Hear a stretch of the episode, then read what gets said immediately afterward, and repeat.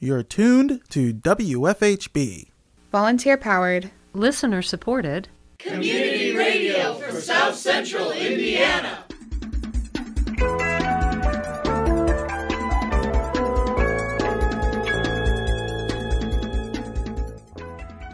Good afternoon. Reporting remotely for WFHB, this is Benedict Jones. And I'm Noelle Herhusky Schneider. This is the WFHB local news for Wednesday, November 17th, 2021. We've not had that coordinated, broad approach to this issue previously. Later in the program, WFHB News Director Cade Young speaks with Efrat Pfefferman about Heading Home 2021, a long term housing first approach to combat homelessness and housing insecurity in the community. More coming up in today's feature report. Also coming up in the next half hour, smartphone safety on Better Beware, your weekly consumer watchdog segment with host and producer Richard Fish. More following today's feature report, but first, your environmental news brief.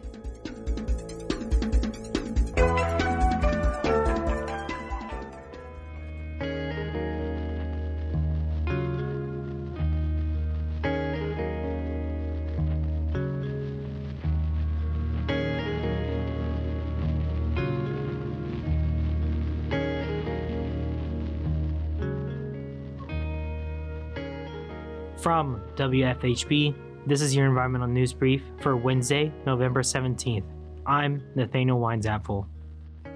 A recent study from Farm Week, an online agriculture publication, has found that the reduction of pesticides by Hoosier farmers will increase the number of bees that pollinate crops and thus increase crop yields. When pesticides were applied only when desperately needed, the bees were able to survive and continue to pollinate. The research was conducted over a four year period on various watermelon patches throughout the state and in environments that replicated the average agricultural field for Hoosier farmers. The study found that there was a definitive increase of 26% in average crop yields once pesticides were reduced and only applied when needed. Over 17 state parks throughout Indiana are shutting down for the beginning of deer hunting season. The hunts are scheduled for November 15th to 16th and November 29th to 30th.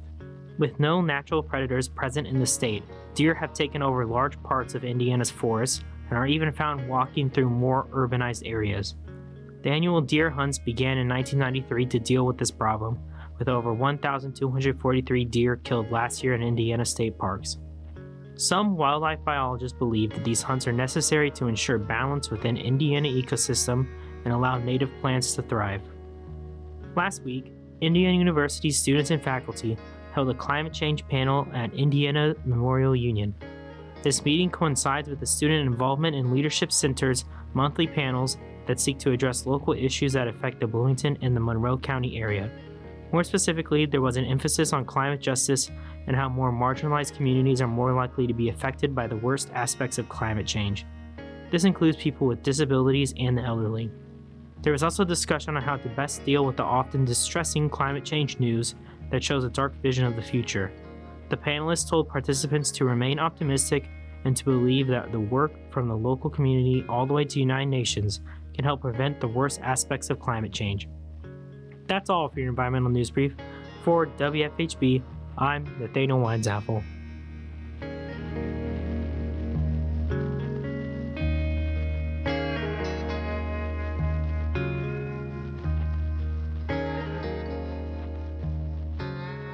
On November 12th at the Monroe County Women's Commission, Commission member Peter Iverson shared that Monroe County approved $10,000 for Girls Who Code in the 2022 budget.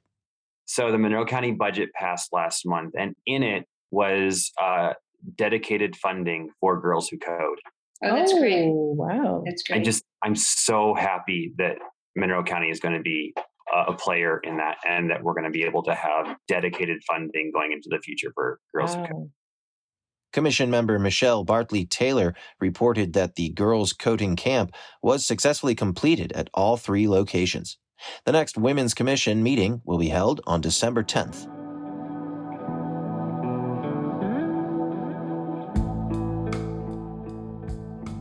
Local government has pledged nearly $4 million to combat homelessness in the community.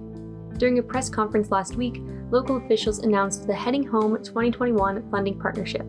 According to Executive Director of United Way, Efrat Pfefferman, United Way of Monroe County secured funding from the city of Bloomington, Monroe County, and the townships of Perry and Bloomington. WFHB News Director Cade Young spoke to Pfefferman on the phone earlier this afternoon to discuss what that project entails.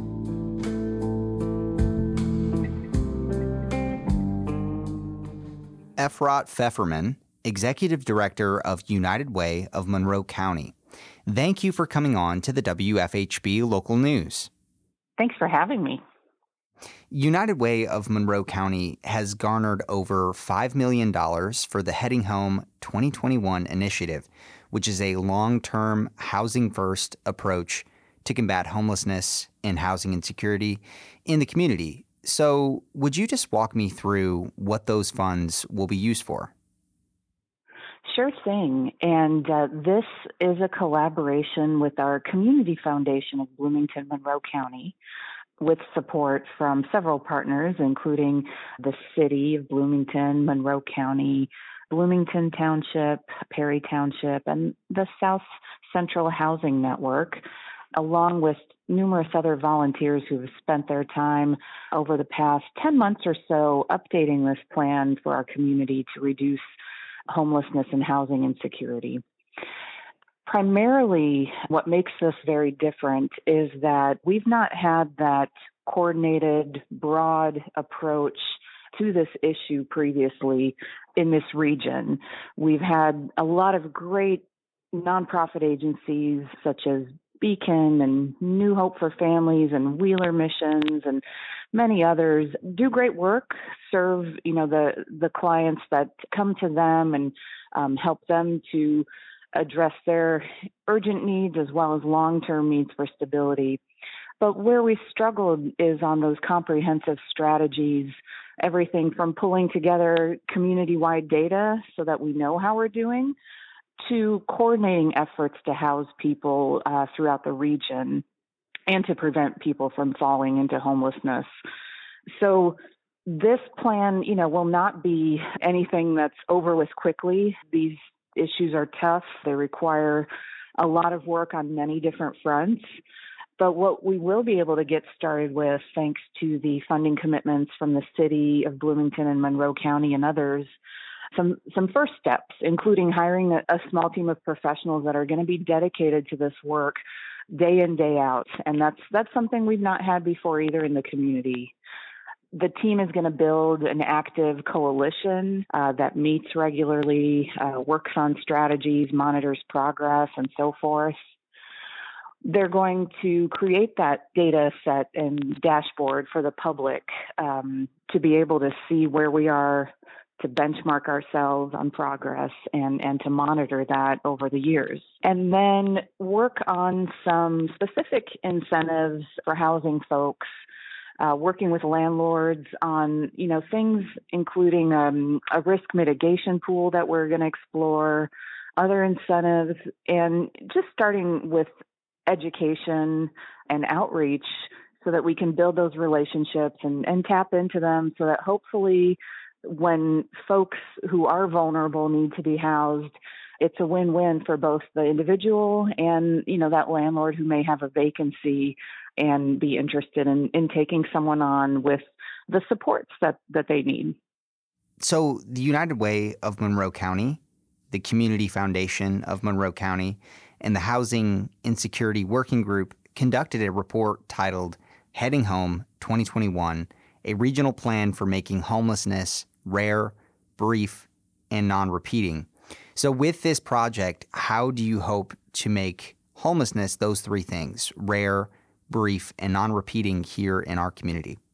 Right. So each of those goals has different strategies underneath it. And when we're talking about preventing homelessness, we're talking about making sure that folks have the right supports to stay on top of their mortgage or rent, especially when something unexpected happens, or if they have a dispute with the landlord and are facing eviction, that they have the legal support that they need to work through those issues. There are also strategies for other services that you know have to be part of the big picture when we're talking about preventing homelessness. So things in the realm of financial stability and employment and even childcare and transportation are big factors in assuring that people can remain self-sufficient right? Hmm. and then when we're talking about someone who's already in homelessness this plan is really centered around uh, what is called the housing first approach and that is an approach that's been adopted nationally. Um, HUD utilizes it, and locally we've taken some steps towards it. And it's really based on the premise that in order to really help an individual or a family move out of homelessness, we've got to be quick about it and we've got to attend to housing first. Let's house them first and then offer the supports of helping them find employment and attend to their health needs or you know maybe there are substance use or mental health issues that have gone unaddressed.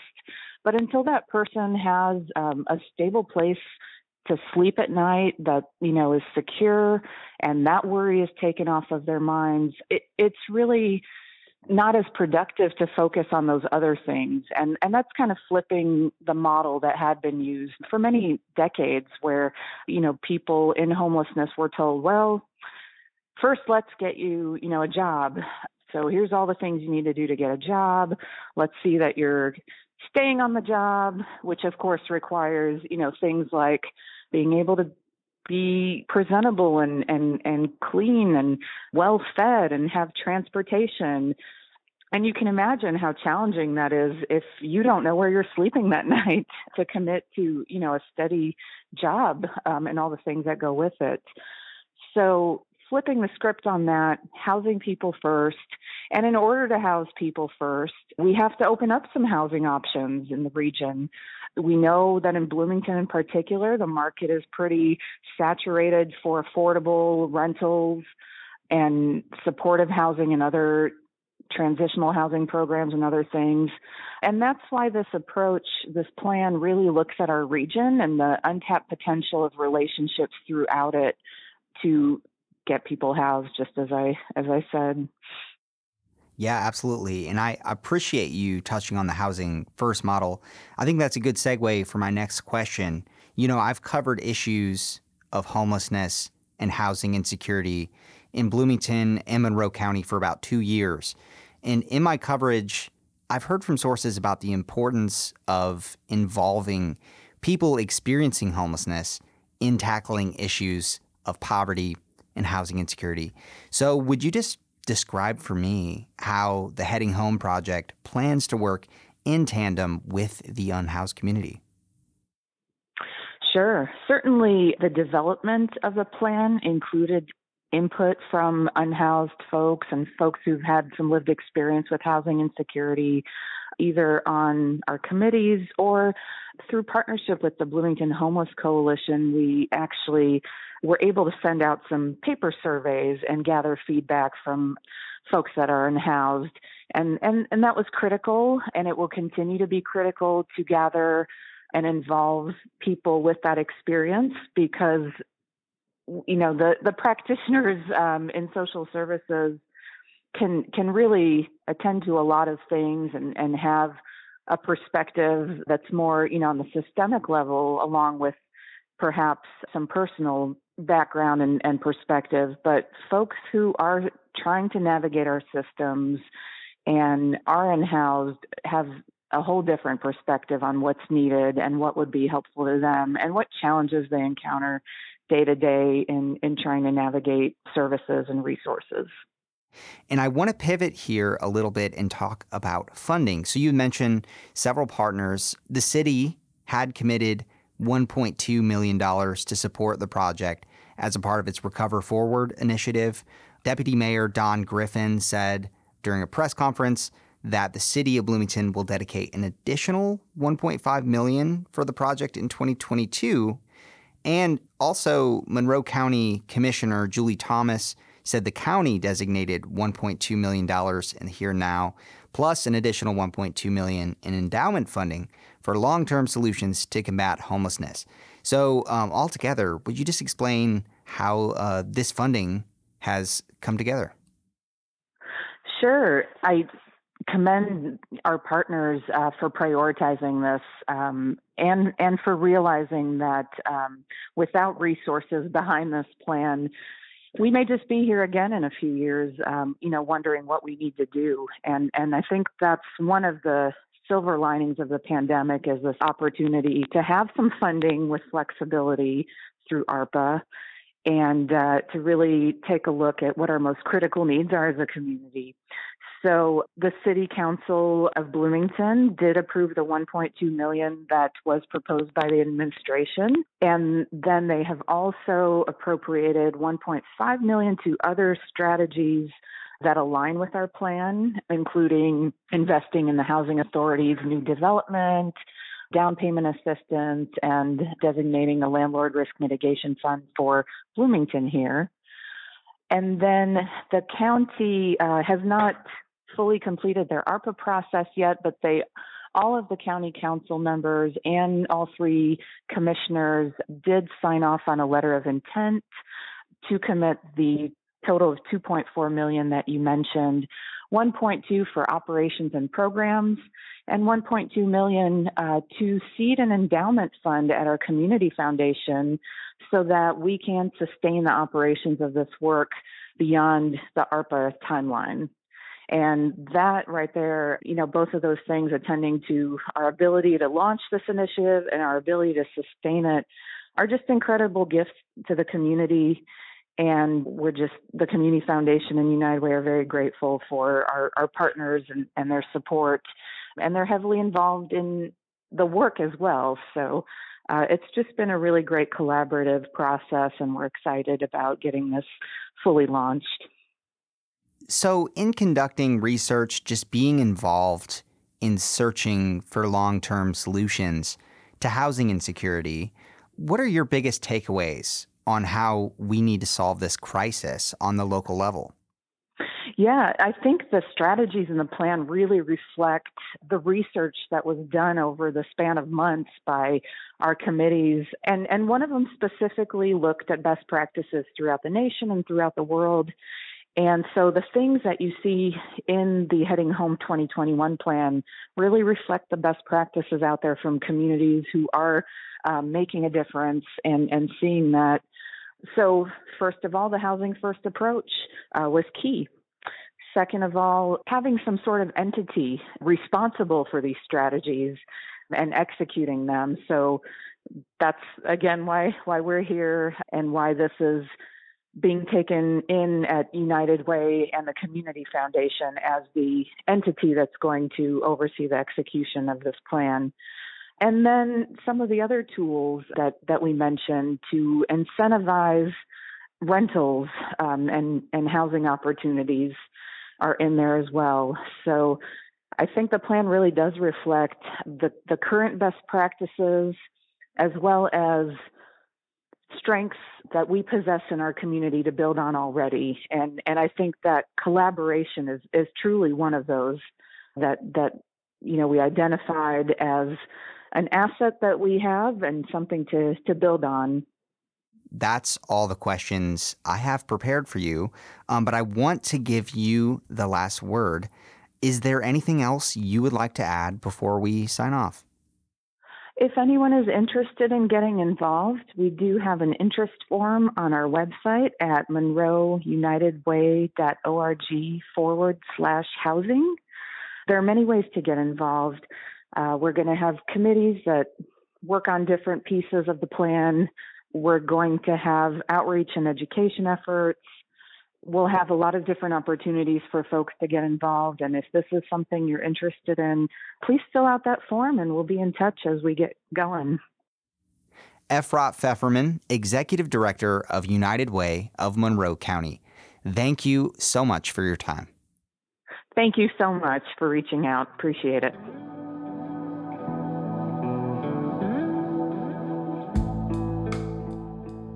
Up next, we have Smartphone Safety on Better Beware, your weekly consumer watchdog segment with host and producer Richard Fish. We turn to Richard Fish for more.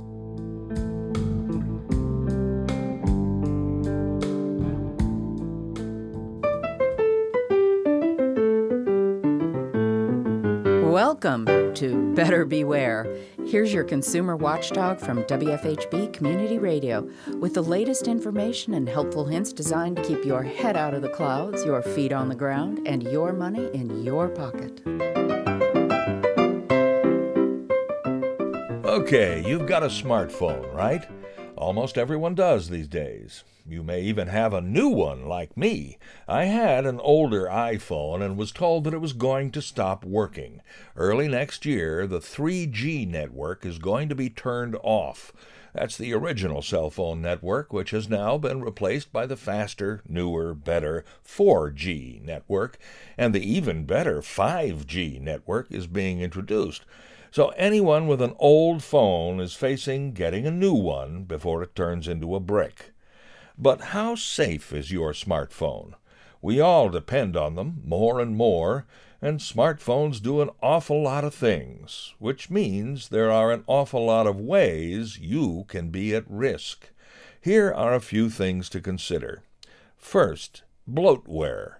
That's all kinds of programs and apps that come pre installed on your phone when you buy it. You won't need all of them. You might not need any of them. Go through your phone and delete, uninstall any app or program you're simply not going to use. In fact, even if you've had your phone for a while, it's a very good idea to remove any apps you aren't using. Some of them can run updates in the background and use up your battery. And sometimes hackers come up with a way to use one app or another as a backdoor into your phone. Go into Settings and look at the list of installed apps. You might be surprised at how many there are. If you're thinking of installing a new app, do some research first. It's always best to get new apps from the Google Play Store if it's an Android phone, or from the Apple App Store if it's an iPhone. These two sources really make an effort to keep hackers at bay, but even they aren't perfect. Getting a new app from somewhere else is risky. You may be tempted to download an app from the grocery store, the bank, a restaurant, or a concert venue, but at least ask about it. Better yet, go online and search for that app and any problems connected with it. Find out who built the app and what kind of security provisions are built in. Getting an app from a department store may be handy, when you need to find something at the store, but hackers may have gotten to it, and you may be opening a door to having your data stolen. If the app is available from one of the two main app stores, it's at least been checked out and approved by Apple or Google Techs. Finally, your phone will have a password for your account with Apple or Google. Make sure it's a strong password and change it occasionally. Even the biggest companies get hacked, and it's up to all of us to keep ourselves safe. I'm Richard Fish for WFHB News and Public Affairs. Better Beware comes to you from WFHB Bloomington, Indiana. Find all our episodes at WFHB.org. If you can help put the kibosh on a con, email beware at WFHB.org. Remember, swindlers never give a sucker an even break.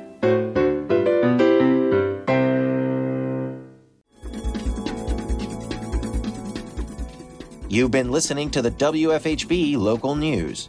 Today's headlines were written by Nathaniel Weinzapfel and Noel Herhusky Schneider in partnership with CATS, Community Access Television Services. Our feature was produced by Cade Young.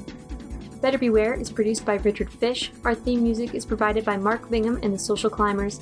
Engineer and executive producer is Cade Young. For WFHB, I'm Noel Herhusky Schneider. And I'm Benedict Jones. Thanks for supporting Indiana's only volunteer powered, listener supported, independent daily news program. You can hear tonight's full broadcast online at WFHB.org.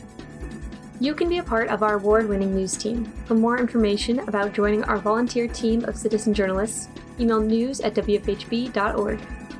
Stay tuned for Hereabouts, Asian American Midwest Radio, coming up next on WFHB.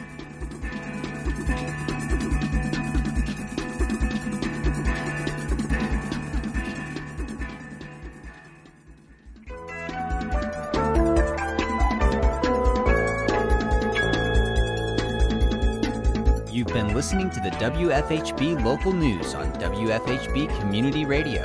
Our news is written and reported by volunteers working to provide local news, cover local issues, and strengthen our local community. We invite you to participate. You may submit questions, comments, and story ideas to news at WFHB.org. You can become a WFHB local news volunteer by attending new volunteer orientation. Feel free to check out the WFHB local news archive at WFHB.org to find newscasts, individual stories, and catch a live feed of the WFHB local news. We are local, longer,